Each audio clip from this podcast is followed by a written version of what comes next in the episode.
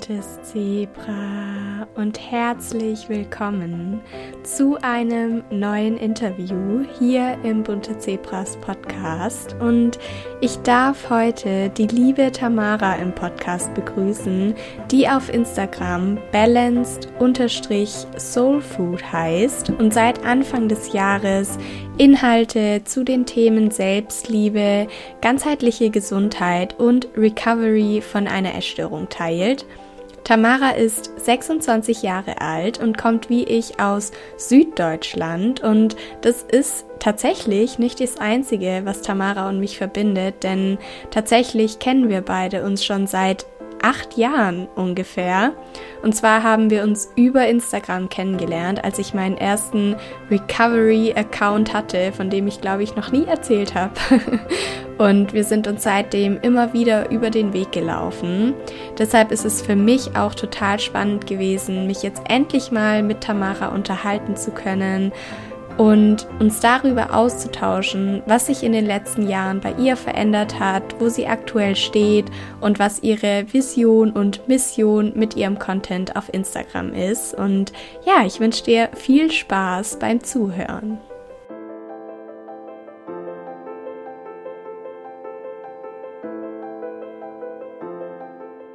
Heute habe ich wieder einen wundervollen Interviewgast im Podcast und zwar die liebe Tamara, die auf Instagram unter dem Namen balanced-soulfood zu finden ist. Und Tamara und ich kennen uns jetzt tatsächlich schon seit acht Jahren, beziehungsweise sind uns in den letzten Jahren immer wieder über den Weg gelaufen. Denn was die wenigsten wissen, ist, dass ich lange vor Bunte Zebras schon mal einen klassischen Recovery-Account hatte über den Tamara und ich uns damals kennengelernt haben. Und ich freue mich jetzt einfach so sehr, dass wir endlich die Möglichkeit haben, uns auch persönlich kennenzulernen und uns persönlich auszutauschen. Und damit heiße ich dich herzlich willkommen, liebe Tamara, im Bunte Zebras Podcast. Richtig schön, dass du da bist. Hallo Saskia, ja super. Ich freue mich auch so sehr, dass ich heute dein Gast sein darf. Wie du schon gesagt hast, wir kennen uns jetzt ja schon äh, so, so lange und haben es aber vorher nie hinbekommen zu sprechen. Und ja, deshalb bin ich sehr froh, dass wir heute die Möglichkeit haben zu sprechen. Bevor wir gleich in unser Thema einsteigen für die heutige Podcast-Folge, kannst du dich gerne auch nochmal für die Zuhörer und Zuhörerinnen vorstellen und einfach so ein bisschen was von dir und deinem Leben erzählen. Also wer bist du? Was machst du? Wo kommst du her? Schieß gerne einfach mal los. sehr, sehr gerne. Danke dir. Ja, ich bin die Tamara. Ich bin, oh, ich muss mittlerweile immer rechnen. Ich bin 26 und äh, wohne zusammen mit meinem Verlobten und unserer Kara, das ist unser Hund, in Süddeutschland in der Nähe von Heidelberg. Ähm, mit 16 Jahren damals hatte ich äh, eine Essstörung entwickelt und das ging dann jahrelang über Magersucht, Bulimie, Orthorexie, Sportsucht. Ich habe leider viel, viel durchgemacht und ja, habe jetzt aber nach einem ewig langen Hin und Her wieder zu mir selber zurückgefunden und habe mich deshalb auch entschieden, Anfang des Jahres meinen Instagram-Account zu gründen, wie du schon gesagt hast, den Balanced Soul Food und ähm, mache momentan nebenbei noch eine Ausbildung zur ganzheitlichen Ernährungsberatung, einfach um auch das Wissen noch ein bisschen aufbauen zu können. Richtig schön. Vielen Dank für den Einblick in dein Leben. Und ja, ich habe mich natürlich vor allen Dingen darin wiedererkannt, dass du einfach so einen langen Weg auch schon hinter dir hast, mhm. in dem dich deine Essstörung wieder und wieder eingeholt hat. Nichtsdestotrotz hast du ja gerade auch gesagt, dass du nun endlich zurück zu dir gefunden hast und dementsprechend auch die Inhalte auf deinem Instagram-Account teilst. Und mich würde interessieren, ja. Wie es damals zu deinem Wunsch gekommen ist, richtig gesund zu werden und wirklich aufrichtig zu heilen? Also war das so ein schleichender Prozess eher oder gab es ein ganz bestimmtes, einschneidendes Erlebnis, das dann den Wunsch geboren hat, sozusagen gesund zu werden? Ja, das ist eine super Frage. Ähm, das ist bei mir auf jeden Fall teils, teils, würde ich sagen. Wie auch bei dir hatte ich wirklich lange eine Essstörung, also fast zehn Jahre lang. Und klar, damals mit 16, als ich die Magersucht entwickelt habe, habe ich dann auch relativ schnell abgenommen. Und äh, meine Eltern haben mich damals in Therapie geschickt und ich habe wieder zugenommen. Und somit war im ersten Schritt alles in Ordnung, in Anführungszeichen. Und ich habe dann leider viele, viele Jahre auch in der Quasi-Recovery verbracht, war nach außen hin immer die Tamara, die sehr gesund ist, schon auf ihr Essen achtet, auf ihr Sportverhalten achtet und aber trotzdem schlank ist und keine Probleme mehr mit dem Essen hat. Was aber die wenigsten Leute eben wussten, wie stark kontrolliert ich noch war im Kopf und wie restriktiv ich noch gegessen habe, wie sehr ich mein Sportverhalten dann doch noch kontrolliert habe, also wie krankhaft da einfach die Gedanken waren. Das ging bestimmt fünf, sechs Jahre so. Es waren immer mal wieder Höhen und Tiefen dabei. Und ähm, letztes Jahr wurden wir dann Anfang des Jahres ähm, ins Homeoffice geschickt, dank Corona, wahrscheinlich wie ganz, ganz viele von uns. Und ja, da wurde mir so ein bisschen der Boden unter den Füßen weggezogen. Also ich hatte keine klare Strukturen mehr, es hat sich viel geändert. Man konnte sich nicht mal mit Freunden treffen. Das übliche hat einfach nicht mehr funktioniert. Und ja, somit hatte ich leider einen relativ schlimmen Rückfall auch. Bin zurück in die Bulimie gerutscht und ja, hatte da leider einige nicht so schöne Monate dann hinter mir. Und eines Tages bin ich dann nachmittags ähm, meine Gassi-Runde gegangen mit der Kara und ja, habe richtig gespürt, ich konnte nichts mehr wahrnehmen. Ich war so schwach, ich konnte mich nicht mehr auf meinen Hund konzentrieren, ich konnte die Natur nicht mehr wahrnehmen, worum es mir ja sonst eigentlich immer ginge bei meinen Spaziergängen. Und ja, es ging mir einfach nur darum, wie viele Kalorien verbrenne ich, wie viel laufe ich hier, ist es genug, um mir mein Essen zu verdienen, in Anführungszeichen. Und dann war mir die Frage eigentlich auch schon klar, will ich so mein Leben weiterleben? Ist es wirklich das Leben, das ich auch für die Zukunft will. Ich werde jetzt 27 dieses Jahr und äh, mein Verlobter und ich wollen in den nächsten Jahren Nachwuchs und ja, es war einfach dann so dieser Moment, der hat sich einfach so ergeben und mir war dann so schnell klar auch, nee, so ein Leben will ich nicht führen und das bin ich nicht, das ist die Essstörung wieder. Und dann hatte ich den Entschluss gefasst, dass ich ähm, meinem Verlobten davon erzähle, äh, habe ihm einen langen Brief geschrieben, habe mich offenbart. Das war auch der schwierigste, aber auch der beste Schritt, den ich hätte machen können. Und ja, seitdem ging es dann stetig bergauf. Ähm, ich habe mich Anfang des Jahres zur Rise Up and Shine University angemeldet. Ich glaube, die hattest du ja auch gemacht. Die hat mir auch nochmal super, super wichtige Erkenntnisse gebracht und ähm, hat mich einfach nochmal zu mir selber geführt. Und ja, seitdem geht's mir wirklich so gut wie noch nie. Und ich habe echt so ein bisschen zurück zu mir gefunden. Ja, aber um es nochmal die Frage zu beantworten, also es war schon eher ein langer Weg. Aber am Ende war es dann die eine Entscheidung, die mir dann dabei geholfen hat und dieser eine Moment, äh, der mich wachgerüttelt hat beim Spaziergang mit meinem Hund. Ja. Vielen Dank fürs Teilen und genau so habe ich das damals auch erlebt, dass es natürlich so ein paar prägende Erlebnisse gab, die mir auch bis heute im Kopf geblieben sind, wo ich dann immer dachte, okay, ja. ab morgen fange ich an, aber dennoch war halt dann dieses ab morgen teilweise auch erst übermorgen, nächste Woche. Es hat sich dann immer noch mal weiter hinausgeschoben, weil halt einfach auch die Angst mhm. so, so groß war. Und ich glaube, da geht es ganz vielen ähnlich und man kann an der Stelle nur noch mal betonen, dass halt dieser Moment, in dem man sich wirklich dann auch bereit fühlt, für Heilung loszugehen, niemals kommen wird, sondern dass man irgendwann einfach losgehen darf, losgehen muss sogar nicht ohne Angst, sondern mit der Angst und obwohl man Angst hat. Und ich fand es auch ganz spannend, dass bei dir die Corona-Zeit auch nochmal so eine besondere Rolle gespielt hat, weil das bei mir ganz ähnlich war damals.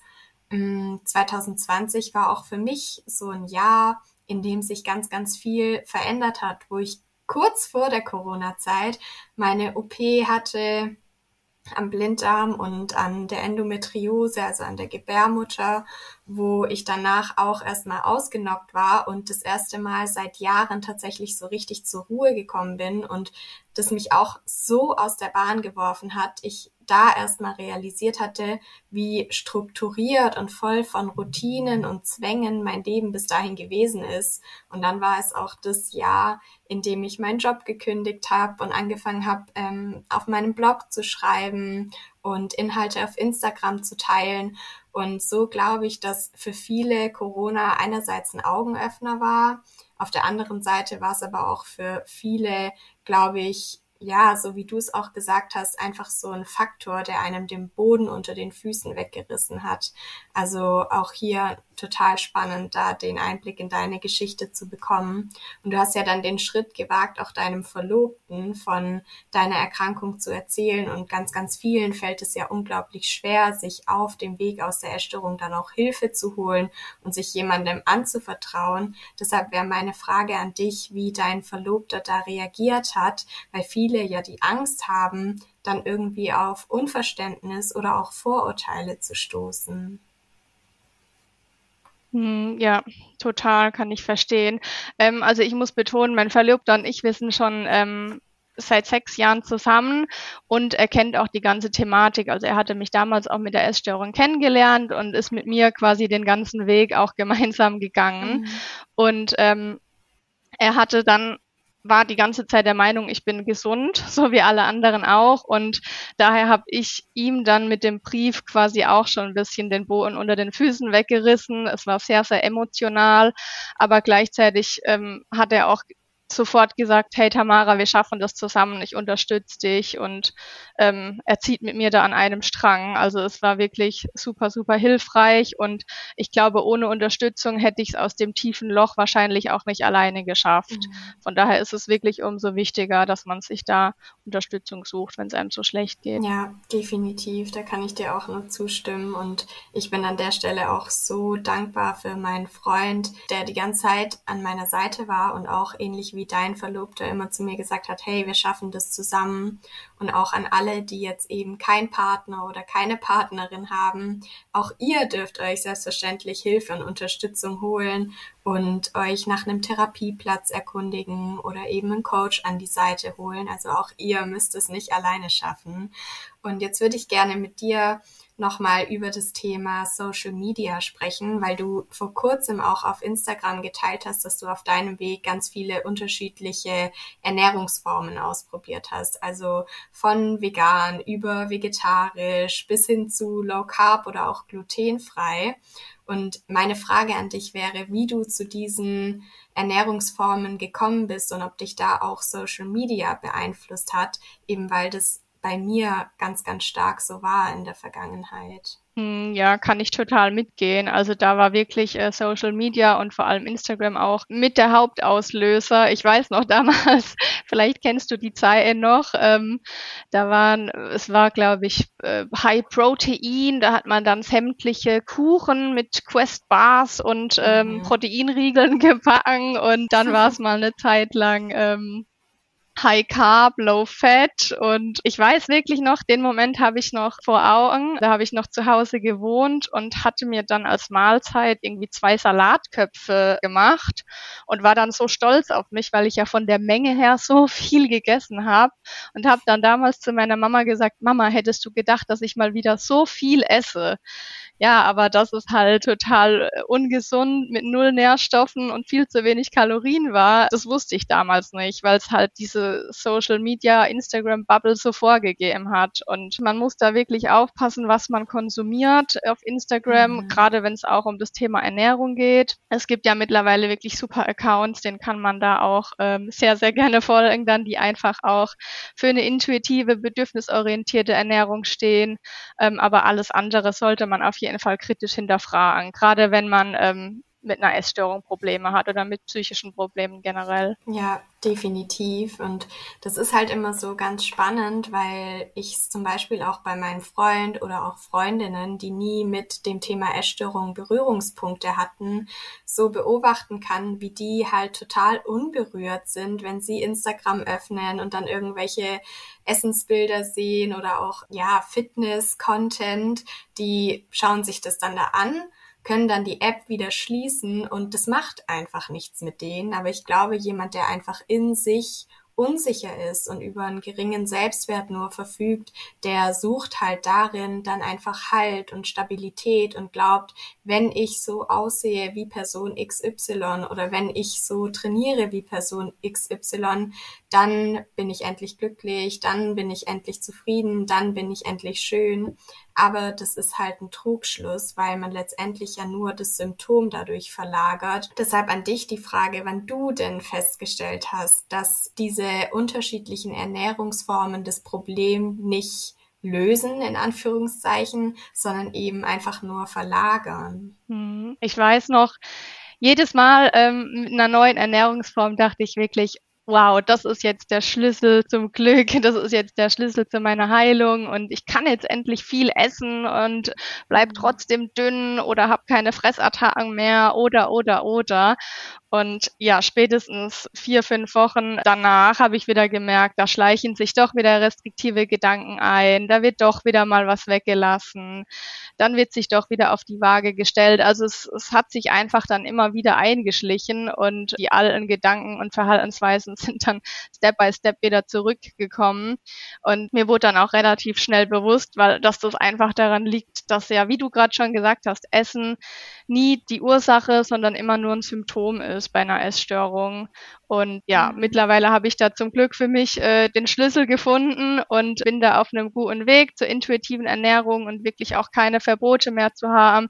Aber das war ein, ein langer, harter Weg dahin. Mhm. Und vor allen Dingen erfordert dieser Weg halt auch radikale Ehrlichkeit, meiner Meinung nach, mhm. weil du hast es ja jetzt auch schon im Gespräch ein paar Mal angesprochen, dein Umfeld ja immer dachte, hey, Tamara geht's gut, Tamara isst wieder und Tamara ist gesund in Anführungszeichen, aber in dir sah es halt ganz anders aus. Und dann nochmal an den Punkt zu kommen, an dem man sagt, hey, ich kann mich nicht mit der Essstörung arrangieren. Ich muss mir jetzt eingestehen, dass da wirklich noch etwas ist, das ich für mich auflösen und bearbeiten darf. Das erfordert wirklich radikale Ehrlichkeit und auch unglaublich viel mhm. Mut. Kannst du dich noch daran erinnern, wie du dich zu der Zeit gefühlt hast, wo eben in deinem Umfeld auch die ganze Zeit der Eindruck war, dass es dir gut geht, dass du gesund bist, obwohl du dich eigentlich innerlich so zerrissen gefühlt hast und hinter verschlossenen Türen sozusagen immer noch die Bulimie stattgefunden hat?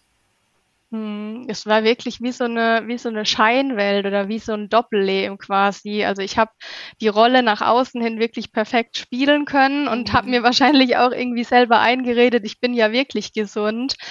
Aber ähm, tief in mir war ja natürlich dann immer noch die gesunde Tamara, die wusste, hey, das ist absoluter Quatsch, du bist nicht gesund, du hast noch so viele Verbote und Restriktionen und Essstörungsgedanken in dir.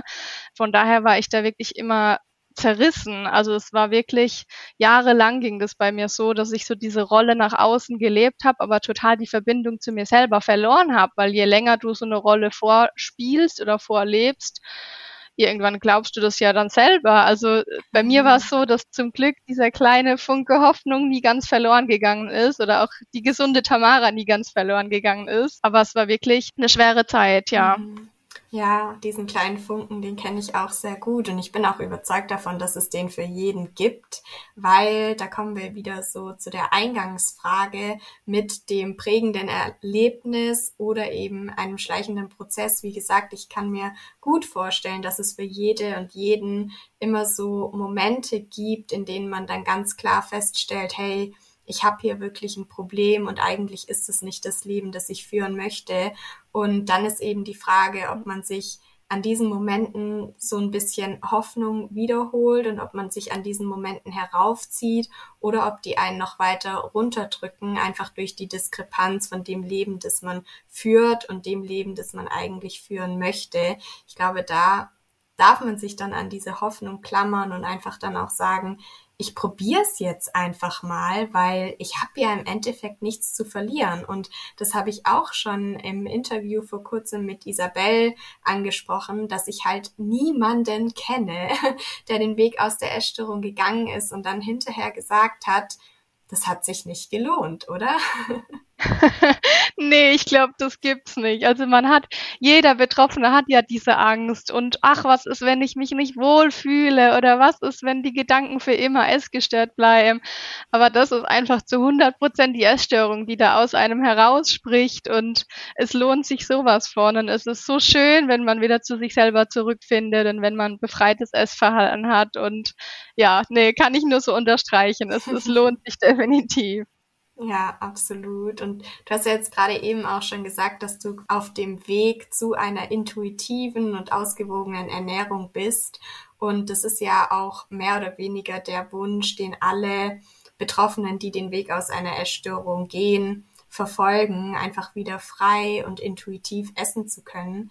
Was war denn so dein erster Schritt auf dem Weg zur intuitiven Ernährung und wie bist du auch mit der Angst vor bestimmten Lebensmitteln umgegangen, die du jetzt gerade auch schon mal kurz angeschnitten hattest? Vielleicht sollte ich da auch vorher noch mal erwähnen, dass jetzt eine intuitive Ernährung nicht bedeutet, äh, intuitiv abzunehmen, weil das dachte ich nämlich früher immer und das war dann nämlich auch so eine Ernährungsform, die ich durch Instagram dann ausprobiert hatte und da natürlich total enttäuscht war, als es nicht geklappt hat. Also für mich bedeutet eine intuitive Ernährung wirklich zu essen, worauf ich Lust habe, auf meinen Körper zu hören, was sagt mir mein Körper, was ist gerade mein Bedürfnis, alle Verbote aufzulösen und da einfach im Einklang mit meinem Körper zu arbeiten und nicht zwanghaft abzunehmen wahrzunehmen. Um auf deine Frage aber nochmal zu sprechen zu kommen, ich glaube tatsächlich, dass der erste und der wichtigste Schritt ist, die Waage zu entsorgen. Also zumindest war es bei mir so. Mhm. Und zwar radikal. Also nicht irgendwie noch einmal die Woche wiegen oder einmal im Monat, sondern wirklich radikal die Waage entfernen, radikal die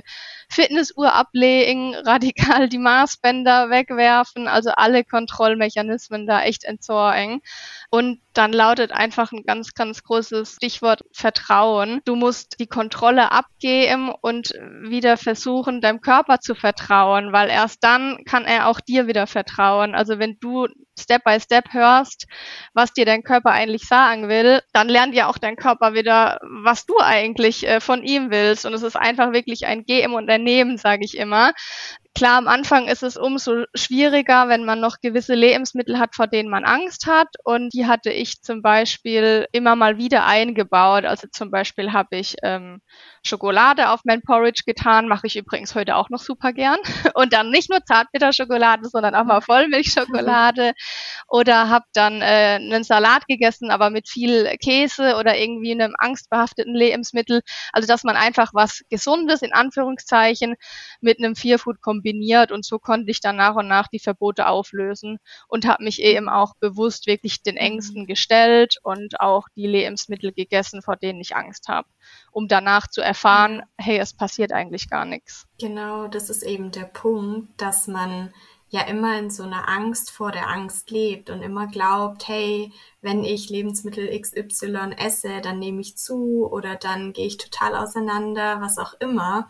Und erst durch die Konfrontation damit bemerkt man ja dann auch genau das, was du jetzt gerade angesprochen hast, dass halt nichts passiert und dass ja, die Angst vor den Lebensmitteln total unbegründet und irrational irgendwo auch ist. Und vor allen Dingen merkt man das meiner Meinung nach auch oft daran, dass sich die Ängste von Betroffener zu Betroffener oder zu Betroffenem total unterscheiden. Manche haben eben Angst vor Zucker, sage ich jetzt mal, bei anderen sind es dann eher die Kohlenhydrate. Wieder andere haben gar keine Angst vor den Lebensmitteln an sich, aber erlauben sie sich einfach nur in ganz geringen Mengen. Und so hat da im Laufe der Essstörung jeder für sich Glaubenssätze rund um Ernährung zusammengesponnen, die aber einfach nicht wahr sind und sich diese Glaubenssätze vielleicht auch alle mal aufzuschreiben, was eine Zeit lang dauern kann, aber wenn man sich mal eine Woche lang beobachtet und dann einfach mal, ja, die eigenen Gedanken wahrnimmt. Was denke ich über bestimmte Lebensmittel? Was denke ich über meine Ernährung? Sich das dann alles mal runterschreibt und nach einer Woche diesen Zettel nimmt und dann nochmal daran geht, stimmt es eigentlich wirklich, dass Kohlenhydrate nach 18 Uhr dick machen? Oder ist es einfach nur so ein Mythos, der irgendwie hier in der Gesellschaft kursiert? Und so kann man sich auch ganz vielen Ängsten ja auf eine total rationale Art und Weise annähern und die Ängste dann auch so ein bisschen auslöschen. Und dann geht's eben wirklich um das Erleben, um die Konfrontation und das Reinspüren. Mir passiert nichts und ich nehme nicht über Nacht zehn Kilo zu, wenn ich dieses und jenes Lebensmittel esse. Aber nichtsdestotrotz ist ja für viele einfach auch die Zunahme auf dem Heilungsweg total essentiell. Und deswegen würde ich gerne mal von dir wissen, wie du mit der Angst vor der Zunahme umgegangen bist und was Erkenntnisse auch gewesen sind, die dir den Prozess der Zunahme erleichtert haben. Hm, das ist eine, eine super wichtige und gleichzeitig auch äh, schöne Frage. Ich glaube, dass diese Angst vor der Zunahme, die steckt ja in jedem Essgestörten, beziehungsweise in jeder Essgestörten. Und es ist ja auch so die Angst, die mhm. mit am, am ausschlaggebendsten ist, nicht ganz loslassen zu wollen und immer so ein Teil Essstörung noch behalten zu wollen und ein Teil Kontrolle noch behalten zu wollen. Auch hier war es bei mir so, dass wirklich der erste Schritt der schwierigste war und das war auch hier das Entsorgen von der Waage.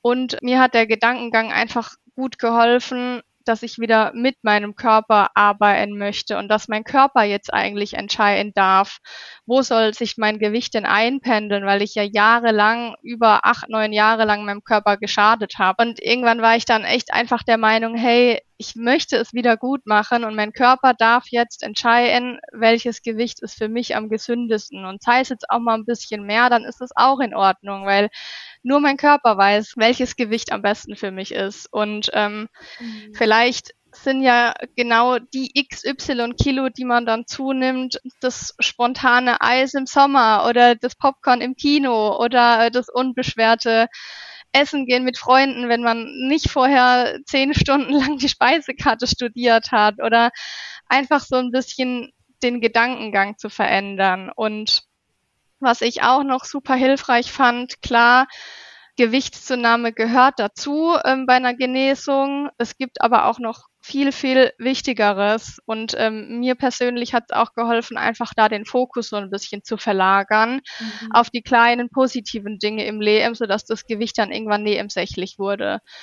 Also ich finde es nicht hilfreich, wenn man sich da regelmäßig mit konfrontiert und sich dann die Zahl auf der Waage anschaut und wie es mehr wird und wie die Zahl wahrscheinlich nach oben geht, sondern wenn man sich da einfach äh, auf die kleinen, schönen Dinge im Leben konzentriert. Wenn man sich schöne neue Kleidung kauft, wenn man die alte Kleidung ausmistet oder wenn man stattdessen zum Friseur geht oder so genau in die Richtung. Fokus weg vom Gewicht hin zu den positiven mhm. Dingen. Das war, hat mir auch auf jeden Fall sehr, sehr geholfen und gleichzeitig dann einfach die Erkenntnis, dass mein Körper auch lernen darf, mir wieder zu vertrauen und dass ich die Kontrolle komplett an meinen Körper abgebe.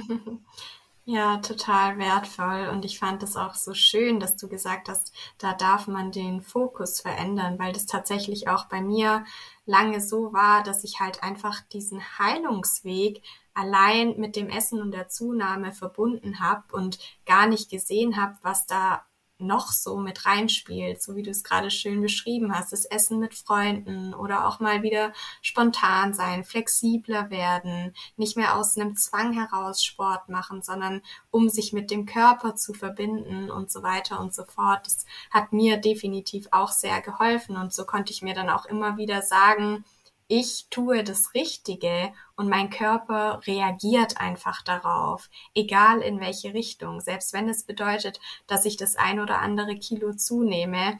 Und im Laufe der Zeit konnte ich dann auch weg von dem Gedanken kommen, dass nur ein dünner Körper ein schöner Körper ist, weil ich einfach diesen, ja, neuen Körper, sage ich jetzt mal, mit ganz, ganz vielen tollen Dingen verknüpft habe im Laufe der Zeit, wie eben dem spontanen Essen, wie eben dem Eis, aber auch einfach wieder Lachen, Lebensfreude und wirklich präsent und anwesend sein, wenn ich auch mit meinen Freunden unterwegs bin. Von daher ist es ein super wertvoller und hilfreicher Tipp, wofür ich dir sehr dankbar bin, dass du den geteilt hast. Und die Angst vor bestimmten Lebensmitteln und der Zunahme finden ja jetzt eher auf körperlicher Ebene statt, sage ich mal. Aber wir verfolgen ja heute beide diesen ganzheitlichen Ansatz. Also einen Ansatz, der sozusagen Körper, Geist und Seele vereint. Und für mich war der ganzheitliche Ansatz insofern wichtig, als dass ich immer wieder rückfällig geworden bin, solange ich mir eben nur das Symptom Essstörungen angeschaut habe und eben den Gedanken hatte, ja, ich muss einfach nur essen und zunehmen und der Rest regelt sich dann irgendwie von alleine. Kannst du noch mal erzählen, was der ganzheitliche Ansatz für dich überhaupt bedeutet und auch was der ganzheitliche Ansatz für dich verändert hat. Ich musste gerade schmunzeln, weil wir einfach in so vielen Dingen Ähnliches erlebt haben. Das ist wirklich super schön. ähm, Zunächst mal der ganzheitliche Ansatz bedeutet einfach, dass Körper, Geist und Seele im Einklang sind. Also dass man sich nicht nur auf ein Teil fokussiert, sondern alle drei Dinge mhm. behandelt. Und ich glaube, dass in ganz, ganz vielen Klinikaufenthalten oder auch, ich kann nur aus meiner Erfahrung heraus sprechen, ich war auch selber lange in Therapie Und auch da war es eher körperbezogen. Also es ging trotzdem noch sehr viel ums Gewicht. Und ich glaube, dass Geist und Seele da echt oft vergessen werden. Und mir persönlich hat es aber wirklich am meisten geholfen, als ich für mich erkannt habe, warum habe ich eigentlich die Essstörung? Was sind meine Klauumsätze? Ähm, was sind meine Schattenanteile? Also einfach viel tiefer da einzusteigen in die Materie, als sich immer nur aufs Essen zu konzentrieren. Und das ist super wertvoll und super wichtig, da auch nochmal genauer hinzuschauen. Was ist denn der Grund, warum hast du die Essstörung? Vor was will sie dich beschützen oder wozu dient sie?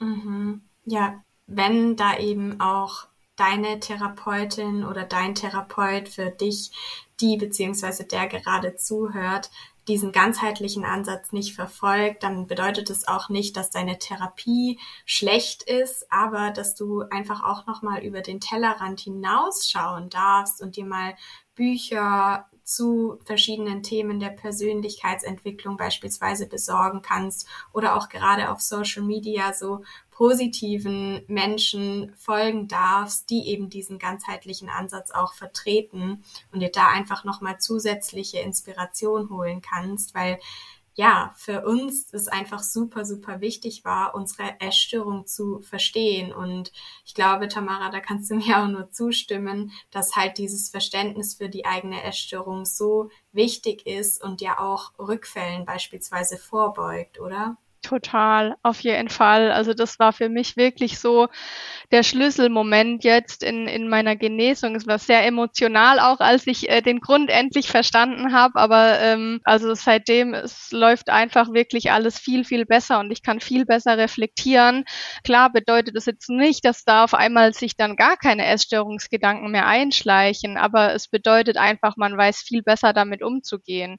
Ich weiß dann zum Beispiel, was will mir der mhm. Gedanke jetzt sagen? Was ist denn eigentlich gerade das Problem? Wo muss ich genauer hinschauen? Also die Essstörung ist ja nie das Problem, sage ich jetzt mal, sondern das liegt immer tiefer und deshalb darf man immer tiefgründiger schauen. Ja. ja. Ja, genau. Da hast du auf jeden Fall einen Punkt, den ich nur so unterschreiben kann. auf deinem Weg hast du ja auch gelernt, dich wieder mehr mit deinem Körper zu verbinden. Und gab es da bestimmte Routinen oder Dinge, die du dafür auch genutzt hast? Die dir da geholfen haben, in die Verbindung mit deinem Körper zu gehen? Ich mache auf jeden Fall regelmäßig Yoga. Also mir hilft wirklich Yoga total. Ich bin wahrscheinlich eine von vielen, aber es ist wirklich, ich kann es nur unterstreichen. Mir hilft es total, einfach mich wieder zu spüren und da auch ins Fühlen zu kommen. Und ähm, was mir auch sehr hilft, ist, sind regelmäßige Meditationen oder auch Spiegelübungen. Also ich stelle mich vor den Spiegel und zähle mir drei Dinge auf, die ich schön an mir finde und wiederhole das aber wirklich Tag für Tag, bis ich es dann auch verinnerlicht habe. Und sowas fand ich total nützlich nützlich und hilfreich, um mich einfach regelmäßig mit mir selber auch zu verbinden und um da auch ins Spüren zu kommen, wie geht's mir eigentlich gerade, was brauche ich gerade, was fühle ich gerade. Mhm, richtig wertvoll und schön vor allen Dingen die Routine mit dem Spiegel, weil ja gerade der Spiegel für ganz viele eher so einen triggernden Faktor darstellt und sich dann einfach wohlwollend und fürsorglich, liebevoll vor dem Spiegel zu begegnen und drei Dinge aufzuzählen, die man schön an mhm. sich findet oder ja, um mal im Kleinen anzufangen, einfach drei Dinge zu finden, die man vielleicht auch akzeptieren kann, für alle, denen es noch schwer fällt, drei Dinge zu finden, die man wirklich schön an sich findet. Das ist auf jeden Fall super hilfreich. Und wir haben ja auch beide Hunde und ich finde alleine die helfen einem auch total aus diesem Strudel mal rauszukommen, weil die einfach immer so unbeschwert sind und ja, im einen Moment total ruhig da liegen, im nächsten Moment sind sie dann total aufgedreht und wollen spielen und da denke ich mir immer, boah, ey, die sind so frei und leben einfach ihr Leben, machen sich gar keine Gedanken über irgendwas. Auch einfach mal Tiere zu beobachten, ja. selbst wenn das nur irgendwelche Katzen-YouTube-Videos oder so sind, das macht auch oft einfach schon gute Laune. Definitiv, ja, kann ich nur so unterstreichen. Und ähm, ich finde, es bringt tatsächlich auch nichts, weil bei mir war es eine ganze Zeit lang so, da habe ich wirklich einfach alles nur verdrängt. Also ich habe mich bewusst mhm. nicht mehr vor den Spiegel gestellt. Ich habe bewusst mich nicht mehr selber angeschaut und habe alles nur verdrängt. Und es ist wirklich so wertvoll und so wichtig, wenn man sich auch mit sich selber auseinandersetzt und wenn man sich mit sich selber beschäftigt. Und mhm. ja, das wollte ich auch nochmal betonen. Das hat ja. mir super viel gebracht. Ja, das stimmt. Gerade in der Rise Up and Shine Uni macht man das ja auch ganz, ganz viel mit Schreiben und Überschreiben. Genau. Also das ist vielleicht auch noch so ein Tipp, mal zu journalen oder in sich zu gehen und die Gedanken zu Papier zu bringen. Ich sage auch immer, dass das oft so eine Routine ist, von der wir denken, oh, ist irgendwie ätzend und anstrengend, aber meistens merkt man dann hinterher, wie gut das einem tatsächlich tut, diese Gedanken mal aus dem Kopf auf Papier zu bringen, weil oft ist im Kopf so, dass wir vom einen Gedanken zum nächsten springen und dann wieder zurück zum anderen und dass wir auch manchmal in Gedanken anfangen, aber gar nicht wirklich bis zum Ende denken. Und dieses Schreiben zwingt uns dann tatsächlich auch einfach mal Gedanken wirklich zu Ende zu denken. Und dadurch können wir viele essgestörte Gedanken auch allein schon entkräftigen. Deshalb das an der Stelle noch zu ergänzen.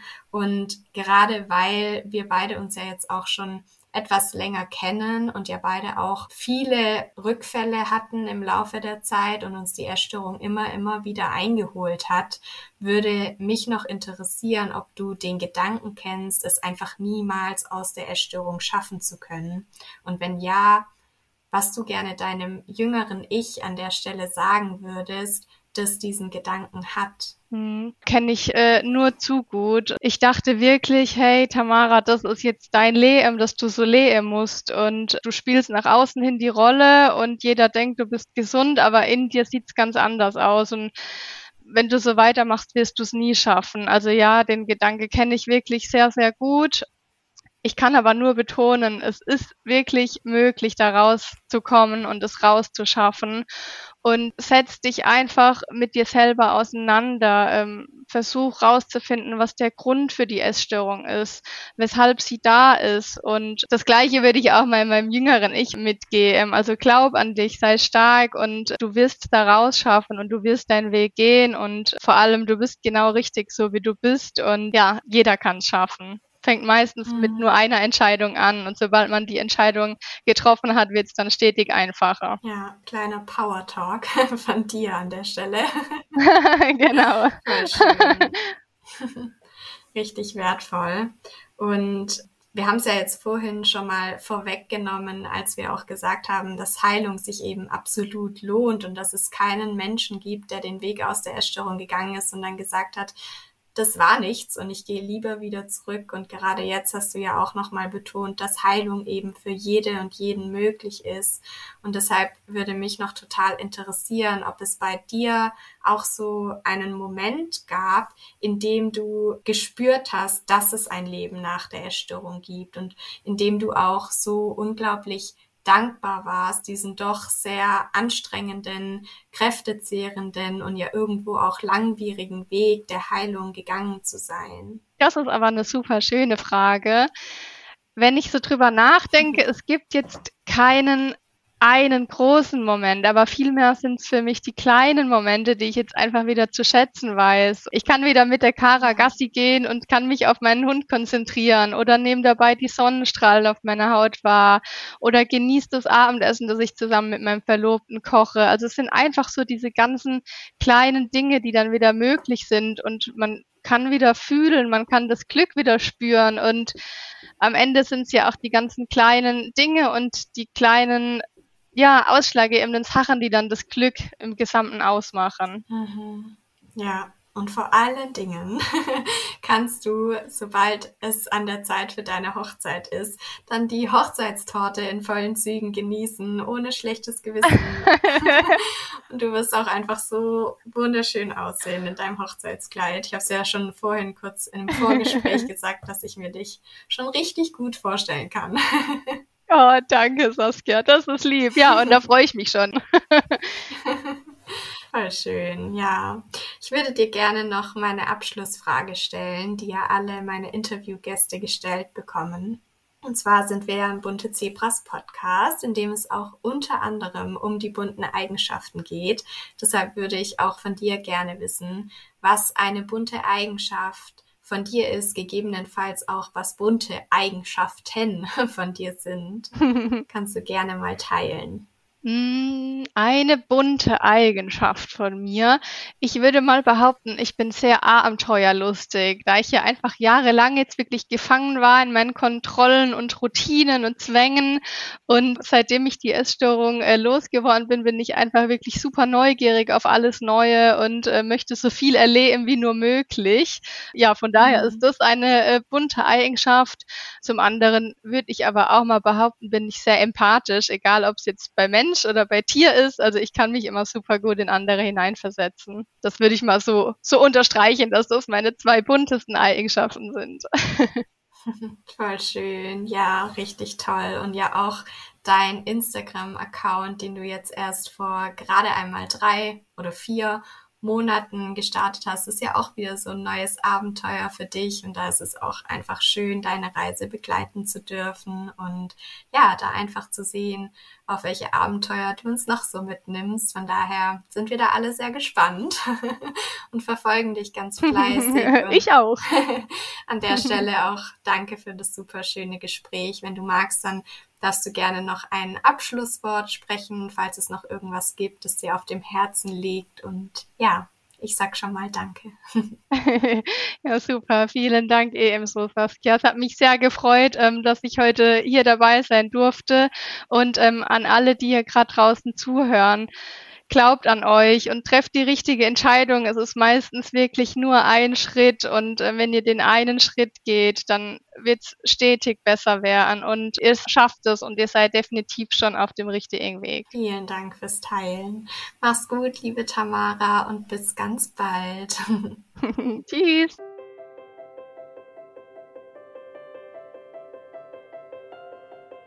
Wenn du noch mehr über Tamara erfahren möchtest, dann schau auf jeden Fall bei ihr auf Instagram vorbei und teil auch super gerne deine Erkenntnisse aus unserer gemeinsamen Podcast-Folge mit uns. Es würde uns auf jeden Fall riesig freuen.